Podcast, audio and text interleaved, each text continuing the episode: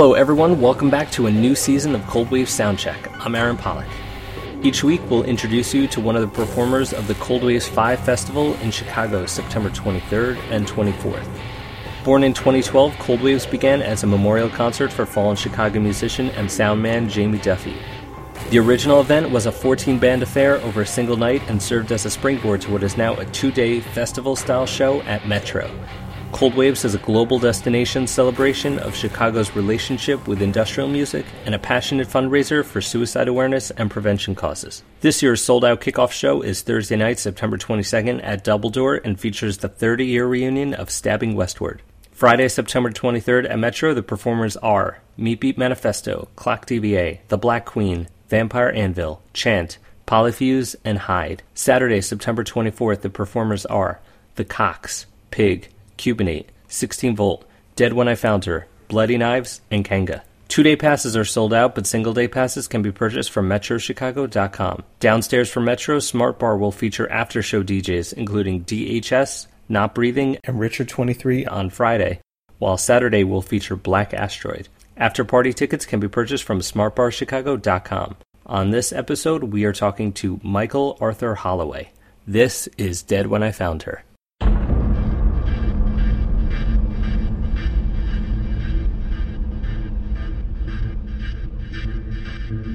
You. trust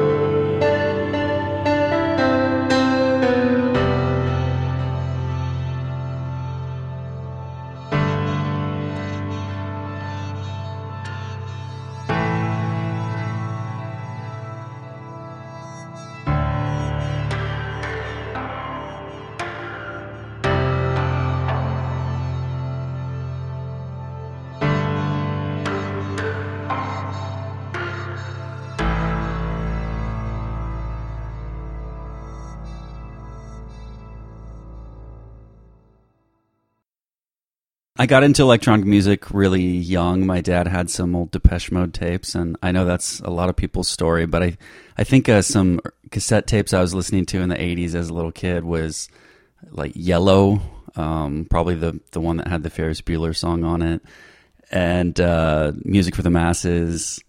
Those are kind of my, or some of my really early albums I was listening to, along with a lot of new age music that my parents had. I remember thinking that there's the sound of synthesizers, the sound of electronic music that appealed more to me than like guitar music or the Beatles or rock stuff, other things. And then in my teenage years, I uh, discovered Nine Inch Nails. Very quickly thereafter, discovered Skinny Puppy, and I'm sure a lot of people are familiar with that particular arc. And it just seemed like it took a lot of the synth style sounds that I'd already been into and made them really dark, made them really more aggressive and more interesting, and stuck with me then and stuck with me ever since. So I'm really kind of an old school electro industrial guy. Um, I spend more time even these days listening to music from the 80s and early 90s than I do to current stuff. I try to keep up with current stuff and I, I do a reasonable job of it, but my heart's really stuck in the past. And I think that my band, Dead When I Found Her, is very much a part of that. It's very much a, a deliberate attempt to resurrect that obsession with the past and specifically with electro industrial music from the 80s. So, how do you make the transition at that point from Nine Inch Nails to, to Skinny Puppy, where it probably yeah. wasn't as easy to find them? You know, when I was in high school, and I, it was the time when I was, I think the Downward Spiral had just recently come out because that's I got into Nine Inch Nails pretty much right when Downward Spiral came out, and everyone, you know, it's when everyone got into Nine Nails, really.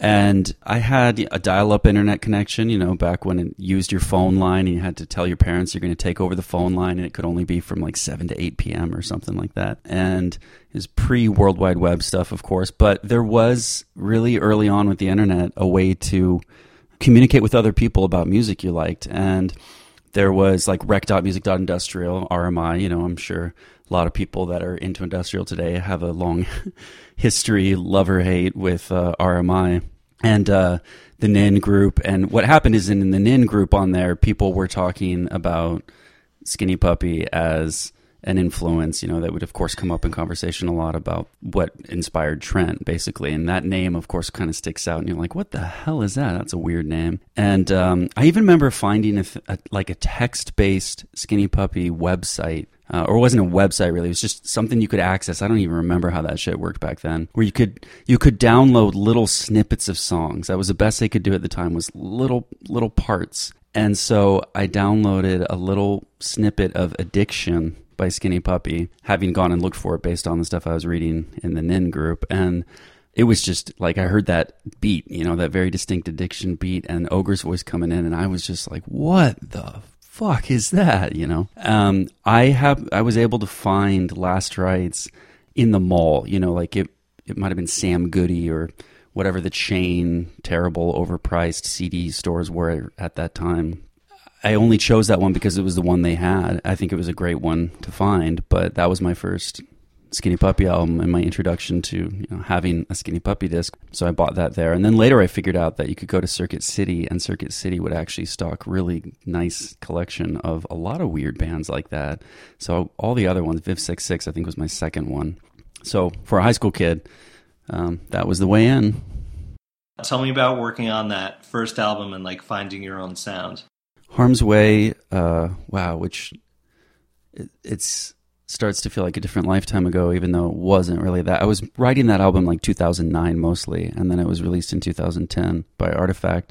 I probably started that stuff in like 2008, I think was when I really began the project. I did a lot of learning what I was doing while I created that album. I, uh, like every song was really me figuring out new things I could do because I had basically bought Ableton Live and I had been out of the country for a while before that, traveling and living in South America. And when I came back to the States and was getting sort of settled again here in Portland, I decided, like, you know what, I'm going to get back into music and I'm going to specifically get back into industrial music because I'd spent most of my 20s playing like indie rock with other dudes and doing very guitar based music and hadn't explored doing specifically industrial music since I, for many years, I had kind of dabbled in it earlier. But so I basically had turned 30 years old, come back from living abroad for a while, and I was like, I want to start an industrial band. I want to do this again, and I want to do it right.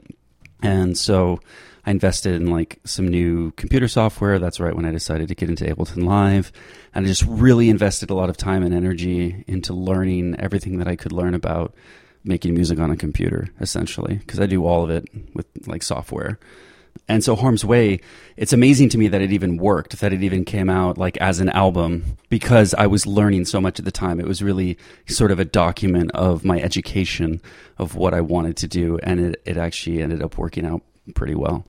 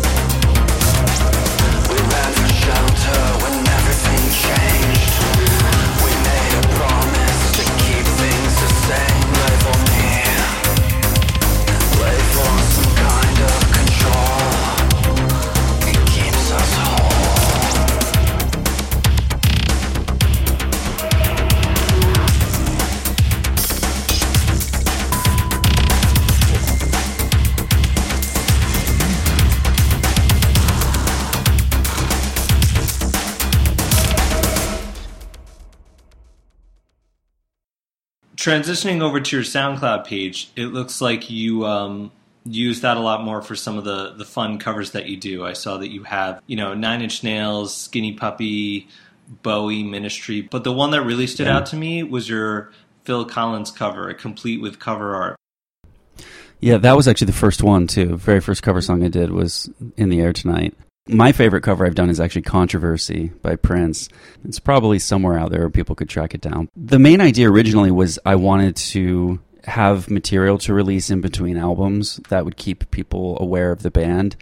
Uh, but I didn't want to just like do singles or EPs. So cover songs were sort of the perfect way to be able to say, "Hey, you know, look, I'm still working on stuff, and here's here's something new to listen to."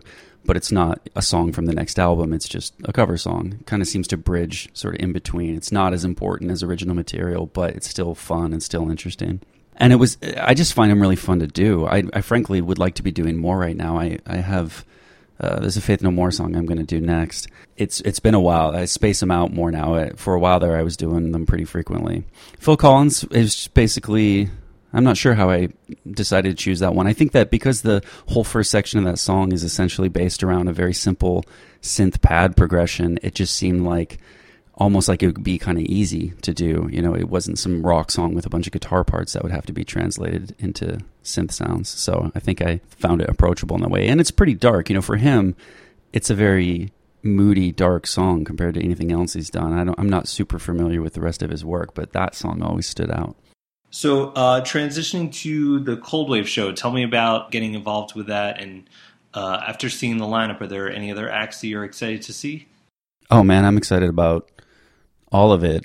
I've never been to Cold Waves personally, but I don't actually make it to a lot of festivals. But it's really nice to get invited to them because then I get to really get the best of both worlds and you know bring my project and perform, but then also get to be a part of it. And I certainly will be just like a fan and and enjoy the rest of the festival as well. So it's really just a total win-win situation. And as for this year, it seems like a really surprising, incredibly old school sort of lineup. I mean, most of the big bands at Cold Waves this year are some of them were bands I didn't even know were around anymore or were, or still doing shows. You know, it, it kind of blew me away. I've seen like Beat Manifesto and Clock DVA up there, and that's just awesome. It, it seems like a real sort of throwback to an older era of the whole, broadly speaking, industrial music thing with some really classic bands. You know, Pig, Cubanate, those are just super old school classic stuff. So that's exciting. I guess a little more maybe 90s than 80s, but still feels sort of like a, a different era being resurrected for, for the festival this year. And that's really exciting because, like I said, I sort of live in the past and when it comes to music. So, what's next for Dead When I Found Her? I've actually got a new album. Uh, the wait between the last two albums was three years, and I, I didn't want to do that again. And I knew that there was absolutely no reason that I needed to. So, um, I basically been working on a new album since last fall because last fall is when All the Way Down c- came out, but people often forget there's months and months in between when a band actually finishes an album and when it's actually released to the public. So last fall, I started a whole new session for a whole new album, and at that point, All the Way Down had already been for me a project that I'd wrapped, you know, six months earlier. So I've been working on that since September, and then basically in the final stages of it now. I did a doom jazz album. I'm not sure if you've heard about that at all last year, but I took a little break from industrial music right before I was doing all the way down and released a solo album, which is kind of ridiculous Dead When I Found Her is essentially a solo project. But it needed to be released differently because it's it's essentially like dark, moody film noir jazz music.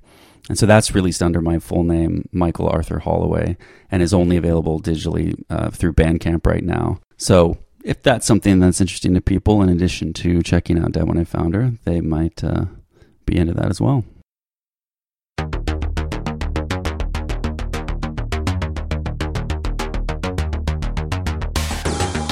You're your you'll make it, in society or out of it.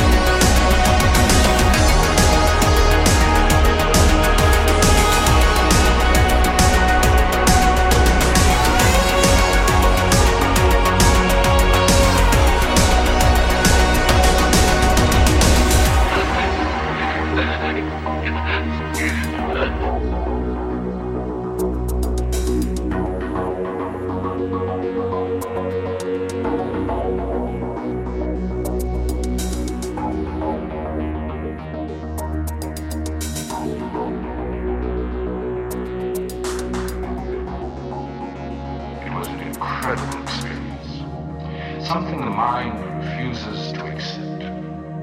But it happened.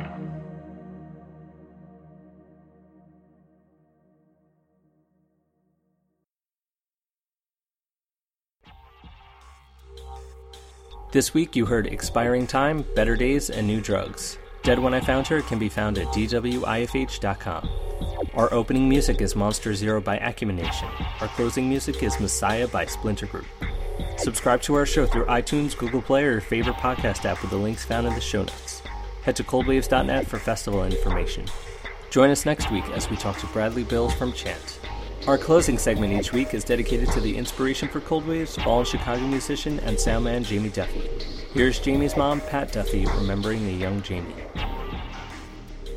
He got like his first little plastic guitar when he was, you know, two years old, and it was a Mickey Mouse one. And I have pictures of him. My brother taught him to, you know, sing Ted Nugent songs, and he, you know, he always loved music, but he taught him to like jump off of furniture. So here's my little two-year-old vaulting off of my dresser onto my bed, you know, going, you know, cat scratch fever, and you know, Wang Dang Sweet Poontang of all things, you know, a little kid jumping around. Um, then there were, and there was a time when I was in college and uh, my neighbors called us, called uh, the police on us. So we were having a wild party and we had the Bruce Springsteen, Devil with the Blue Dress medley, and we were, you know, we're dancing on furniture and we had it turned up all the way. And it was funny because when the cop came, he's like, I got a call that there's a wild party going on. And he sees two women and two little boys, and we're like, yeah, well, we had the stereo turned up pretty loud.